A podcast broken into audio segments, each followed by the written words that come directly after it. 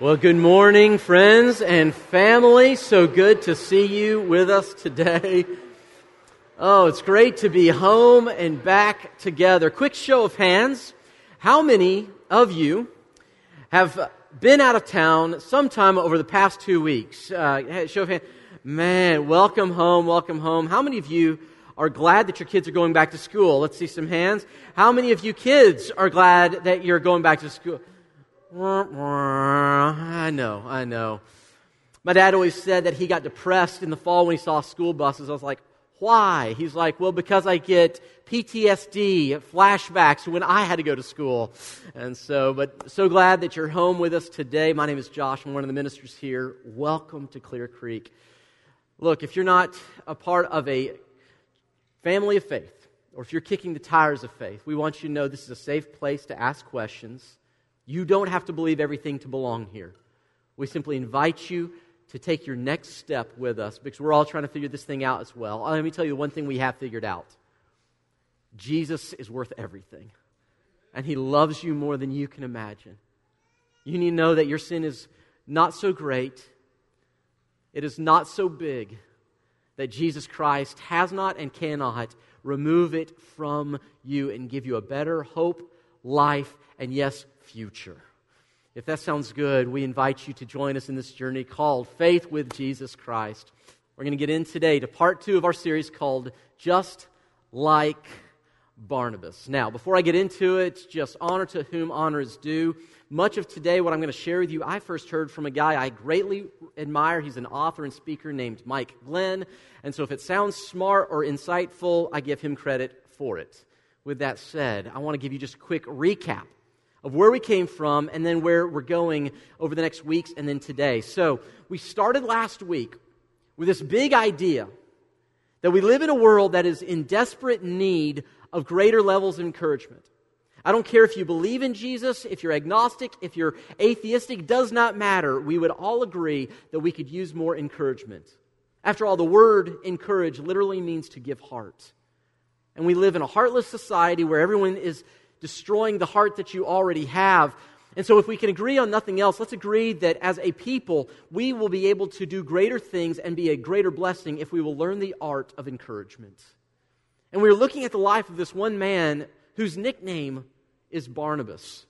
And what I think is so compelling about his life is that, unlike some of the all stars of the Christian faith, people like Peter, Paul, and Mary, no, I'm not talking about the rock band in the 60s. Okay.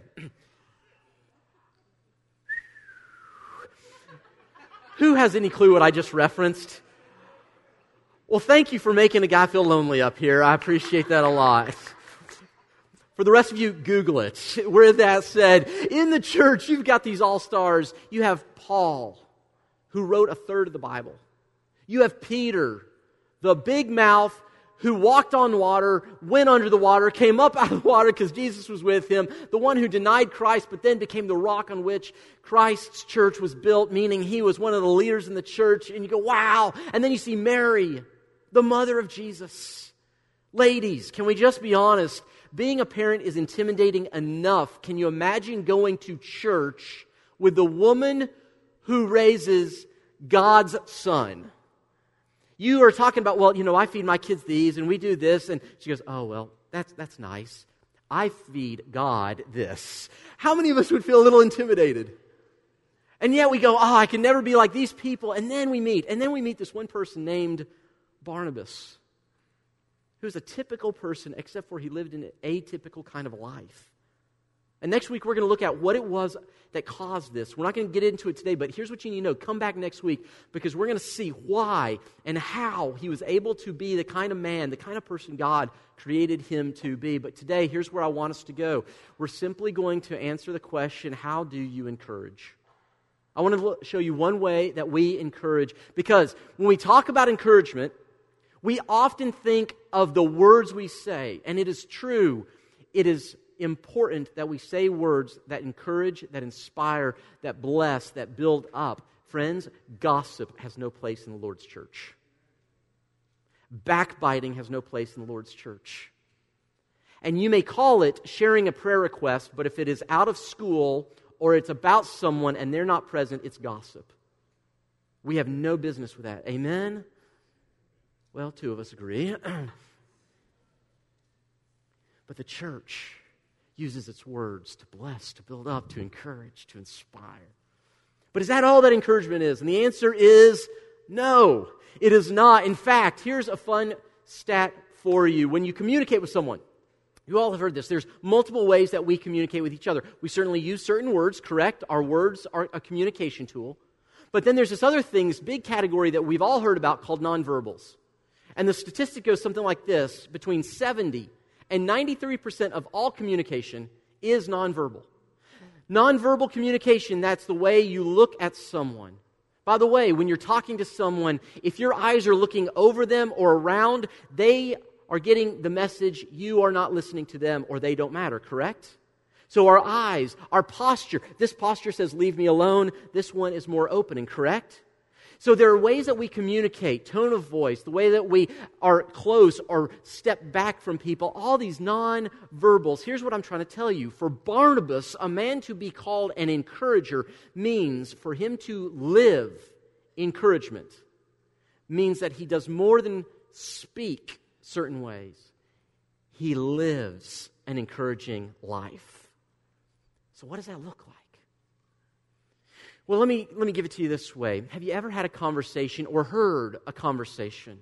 People are debating a concept or an idea, and finally, one of them will look at the other and say this phrase Put your money where your what? Mouth is. In other words, you're saying, hey, I don't buy it unless you're willing to put up something behind it.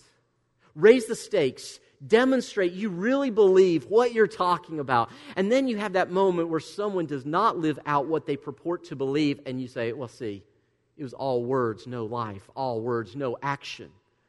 And what we come to find out is that this is never what Scripture teaches. In fact, God, Jesus Himself, never says, put your money where your mouth is, church. What He says is that you will put your money where your heart is. You say, what does this have to do with Barnabas? I'm getting there, but hang with me. He says that your money is an indicator of your heart, your passion, your interests, your value system. And Jesus himself says one of the ways that we live into the fullness of who God has called us to be is that we are generous with our money. Now, the reason sometimes talking about money is so awkward and uncomfortable is because it says something about our heart, right? But I want us to maybe be courageous this morning and step into this conversation about generosity because to be an encourager means you live more than just words, you live by actions. In fact, this is the first thing that we learn about this man named Barnabas. If you will, turn with me to Acts chapter 4. We're going to read those verses from last week again. Verse 36 and 37 say this Joseph, a Levite from Cyprus, whom the apostles called Barnabas, which means son of encouragement. So there's a guy named Joseph, but because when he is around, life is better. In fact, they called him because he was such an encouragement when the apostles were handing out nicknames, they're like, oh, you'll be Barnabas. Now, some of us were joking last week. What is the plural of Barnabas? And some of us said, well, is it Barnabai? Or is it Barnabas's? Or whatever? Well, here's a little fun fact here. This word, it's a Hebrew word, and it's a couple parts. This first part, bar, means son of. Everybody say bar. So you'll have bar, son of, and then we see it as namus. Now, there's a couple possible translations. Maybe it comes from the word nabi, which refers to prophet, um, son of the prophet, because prophets were those who gave words to the people from God, and often they were to encourage and exhort. So, he's the son of encouragement. So we don't know very much about Barnabas. We know that he was a Hebrew from the tribe of Levi. He comes from this little Mediterranean island of Cyprus. And because he was such an encourager, the Christians said, People are better when you're around. When you walk in the room, people light up. They feel like they can go farther, go faster, do more. I think about so many within our church who are like that. I've said it before, but Don, Don Haynes, right back here, is one of our former elders. He is one of the Barnabases in my life. When you show up, I am better. I'm encouraged by you. I think about Hannah Window right over here, who is such a blessing to our kids. And when she's around, they are inspired to do things they otherwise don't do. Do you guys know Barnabas's people like this? I would love to be a part of a church, and I believe we are, that is full of people who may not be Peters and Pauls and Marys, but we can all be men and women who leverage our space and our presence to bless other people. To say, you can do more. You can be more than the world says that you have been. So the first thing we know is that he is an encourager, but then, but then, notice this. The only other detail, the only other detail we get, do you notice what it is? He sold a field that he owned and brought the money and put it at the apostles' feet. Tied to the words we use is the way that we are generous with our finances.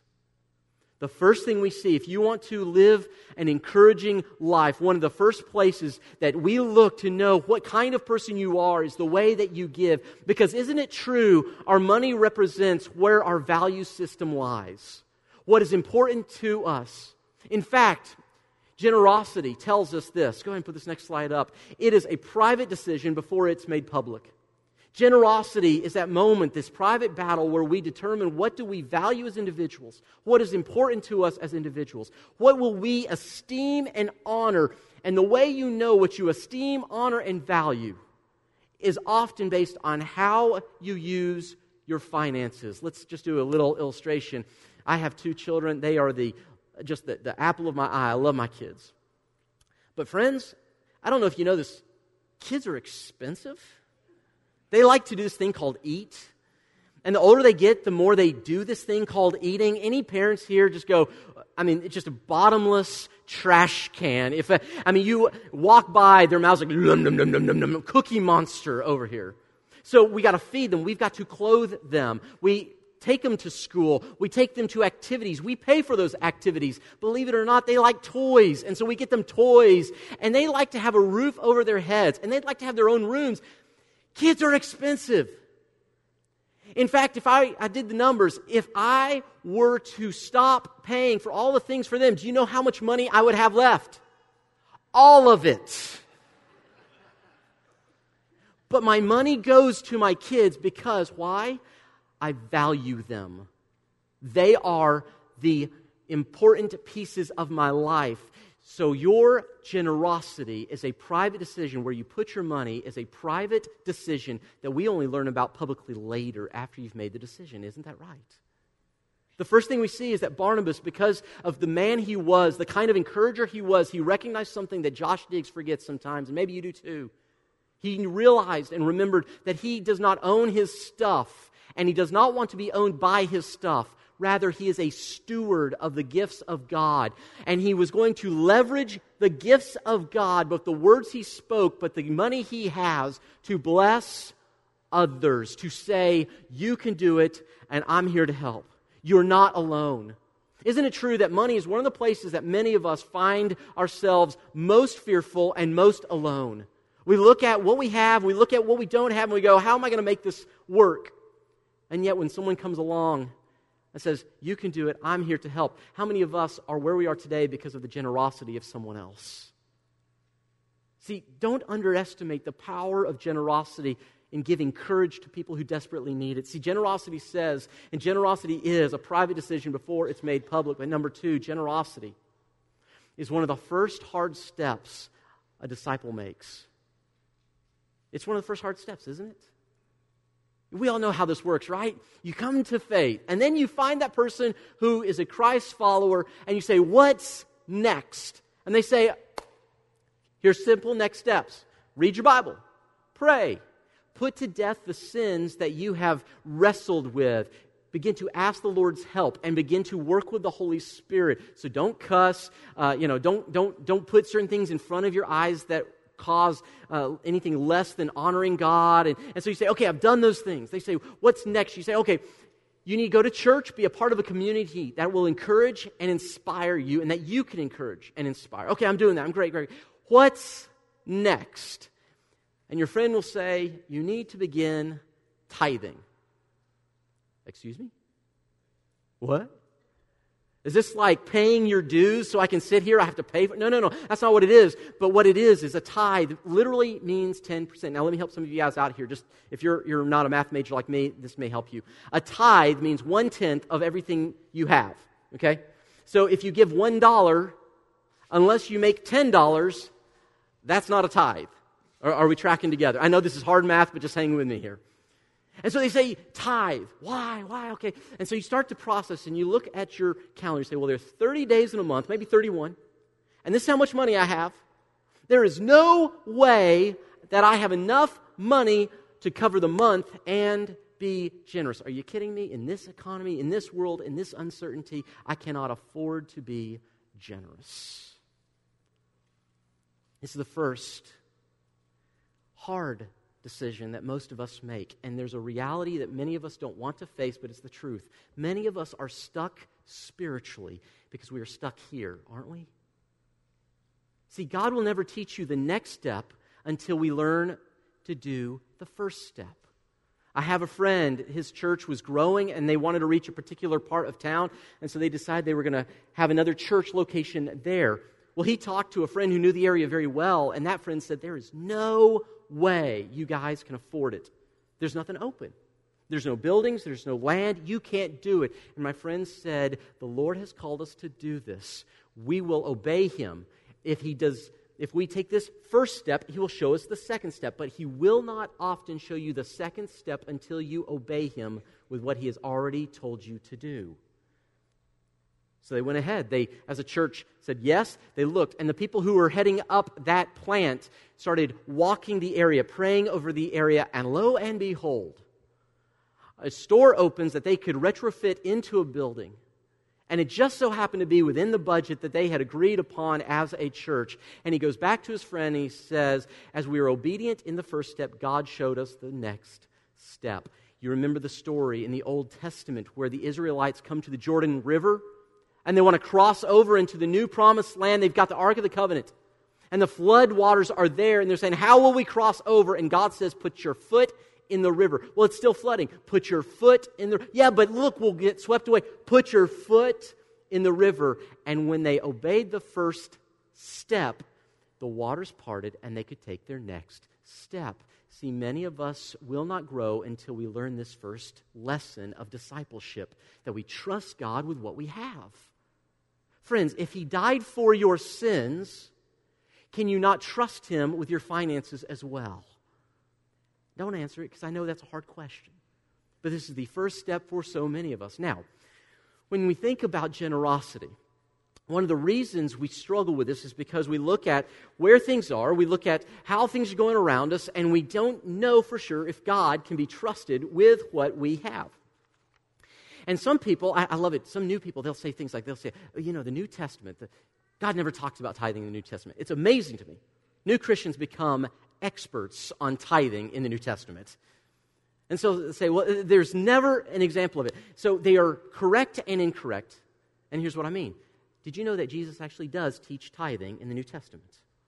Matthew chapter 23, verse 23 says this. I want you to see this. He says, Woe to you, teachers of the law and Pharisees, you hypocrites. Now, a hypocrite is someone who would wear a mask. He was an actor on a stage wearing a mask, pretending to be a particular character while being someone else in real life. So, a hypocrite is someone who pretends to be something when they're not. He says, You pretend to be something that you're not. You give a tenth, a tithe. And notice they are so committed to this that he says, You give a tenth of your spices, your mint, dill, and cumin. Can you imagine what it'd be like to try to make sure you gave a tenth of your spices? No, no. Oop, that's one too many. Dink. Got a tenth. He says, You tithe, but you have neglected the more important matters of the law justice, mercy, and faith. Now, notice this. He says you should have practiced the latter of justice, mercy, and faith. He says, yes, of course, you should focus on those things. But notice what he then says without neglecting the former of tithing. So Jesus himself does not do away with it. He says, of course. But hear me now. The standard of generosity in the New Testament does not end at tithing. Rather, the standard has been changed and raised. You say, What is it, Josh? Let me give you what the new standard of giving is for those of us in Christ. Are you ready? John 3 16. For God so loved the world that, say these two words. Let's say it again. His one and only Son. The standard of giving for you and me is the precious life of Jesus Christ. And when we stand before the cross of God, when we stand there and we receive forgiveness, we as His followers do not debate percentages. We do not sing, I surrender 10%. We give Him all. And the call of Christ, the call is to say, be generous as you are with your words, to live generous lives.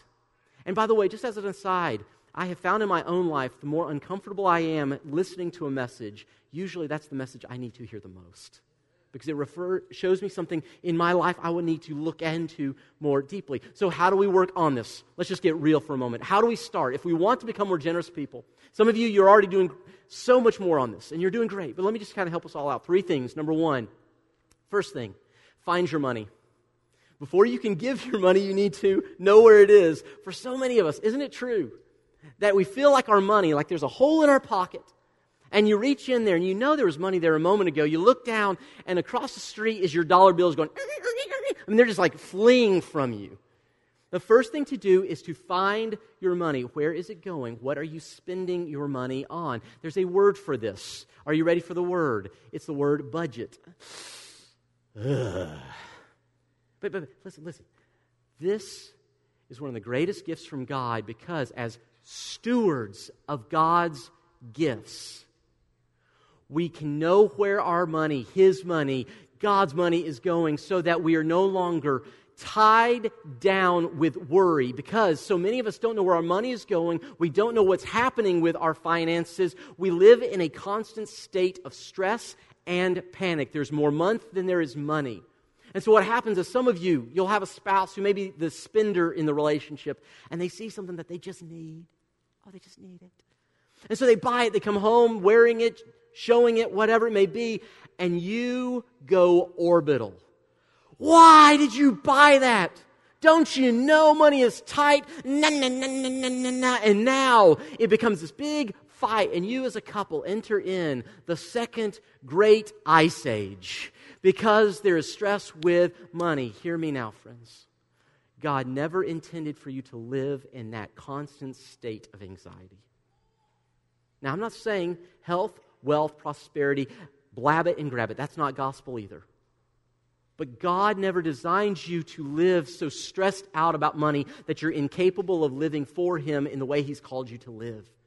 So the first step is find where your money's going. It's not that difficult to do. You need a pen or pencil and you need a legal pad. Write down your expenses. If you need help, we can help you. We have people who do this. They'll help you with a budget. They'll help you figure out how to organize things. We'll get you a system in place so that you are able to begin the process of first experiencing the freedom that God wants you to have that then frees you to be generous with what God has given you. Now, after you figure out what you have, the second thing is you need to figure this out care for your needs. Now, notice the word I used here. What's this word, church? Needs. Notice what word I did not use, church. There's a difference between what Josh Diggs needs and wants. So at the end of the meal, the waiter will come up and say, Josh, would you like dessert? And I'll say, Yes. I want all of your desserts. I'm not going to take them, but I want them. Take care of your needs. Your needs and my needs are very few. You need oxygen, you need food, water, you need clothing. We all are so grateful for it on a cool day like today. Amen?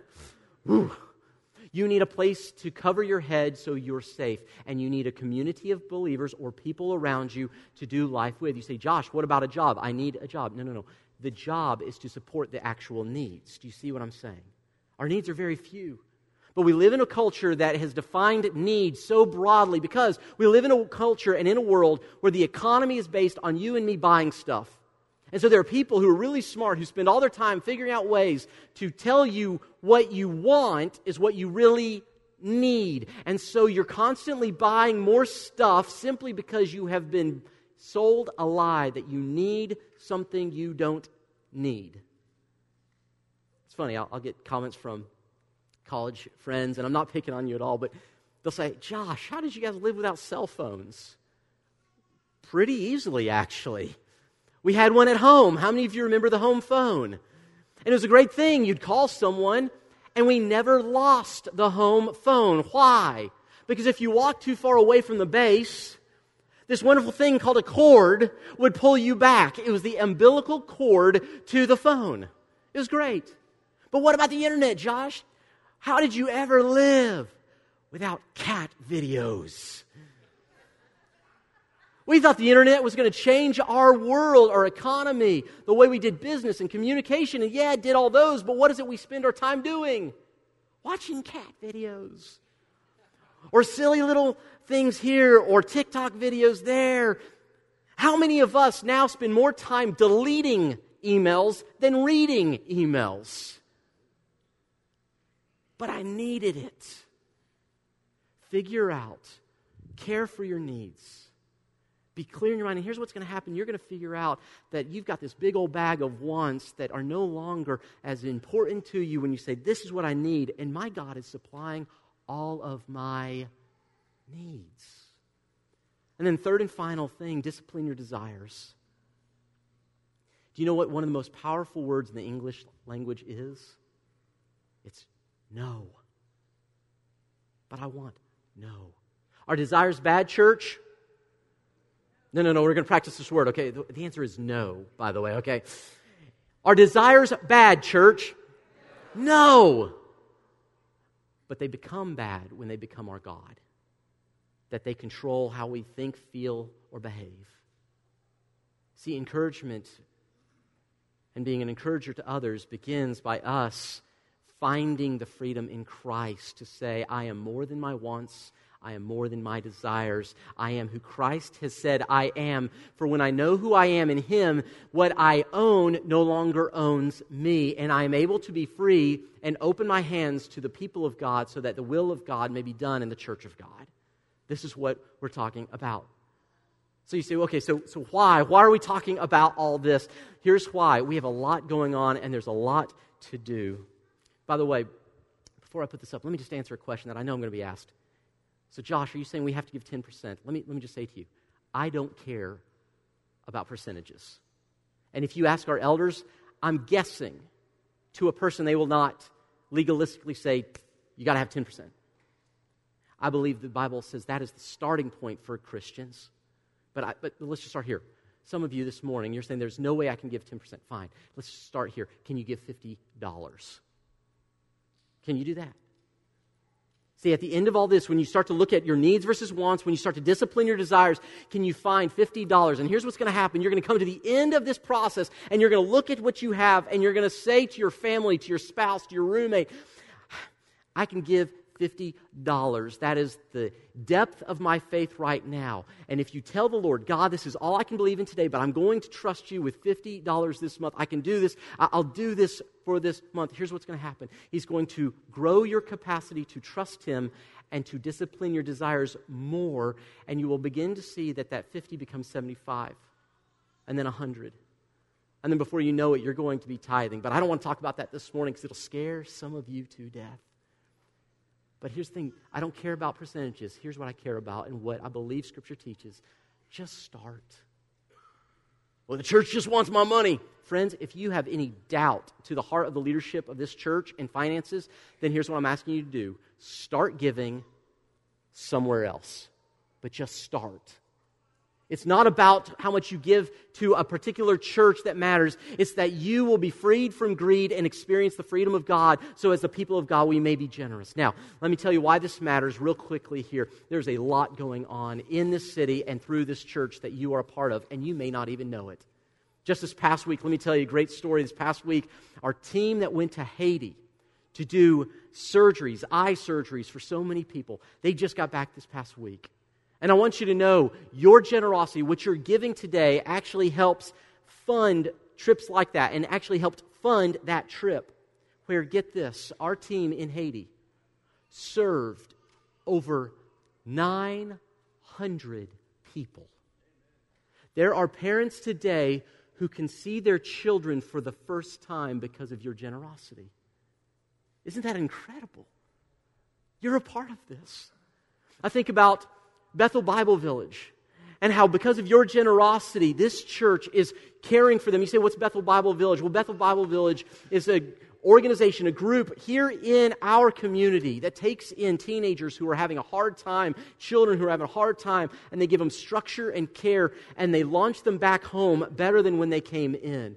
And we've been long time supporters of Bethel Bible Village, but you need to know that we just recently gave a special donation from this church's offerings so that, so that they not only are able to care for the kids while they are in their space, but when those kids go back to their parents and their guardians, Bethel Bible Village is able to follow them home and continue to care for them. How do you change a generation of despair and discouragement? You tell them, you can do this, and we are here to help. You don't go alone. Your generosity is making that possible. Let me give you one last one. Bibles in Schools is an organization that here in Hamilton County has a 100 year time. In fact, you know in our public schools, we have some fantastic, godly teachers and administrators in our schools, but many of them are not able to communicate the scriptures or their faith without some issues. Am I right? They have to be thoughtful about it. But did you know that Bibles in schools, in the schools, will come in and they will offer elective classes that students may choose to take where kids who will never hear the name of Jesus from someone who knows Jesus except for the class they take. So they'll come in and they'll read the Bible, they'll look at the history, they'll look at the genre, and because it is a class, we can get away with teaching them about a God that loves them and that their lives don't have to end how their lives began. And because of your generosity, we're able to continue funding that and growing that ministry so that more students know more about Jesus Christ. Is this giving encouragement to our city? You bet it is. See, listen, becoming like Barnabas, being someone who says, I will spend my life on others, may begin with words, but it goes to every part of our lives. Now, I know some of you are saying, why are we talking about this? Here's the reason everything we've just talked about is not ultimately about a man who was given a nickname Barnabas. It's about a man named Jesus Christ who, with his very life, gave heart, gave courage to us. The Old Testament prophet said through God said through him that I will give you a new heart. I'll take away that heart of stone and I will give you a heart of flesh and I will give you a new name and I will make you a new people. And God came through Jesus Christ and he gave and because of the power of the resurrected king, one man began to live a life that was different from all the others. And we get to be called into that today. If you will, let's bow. Father, we thank you that in Jesus Christ you have given us all that we need for life and godliness. And one of those things that you give us is the finances to do the things we need to do and to be able to witness firsthand your generosity. What a good God you are that you don't simply bypass us and give to others, but you let us be a part of your generosity chain, receiving from you and giving to others. God, I want to be more a part of that. In this church, we want to be more a part of that. Show us ways that we as individuals can be more generous so that we can give heart to others so others will know you and love you. We thank you for loving us and giving yourself for us. We pray this now in Jesus' name. Amen.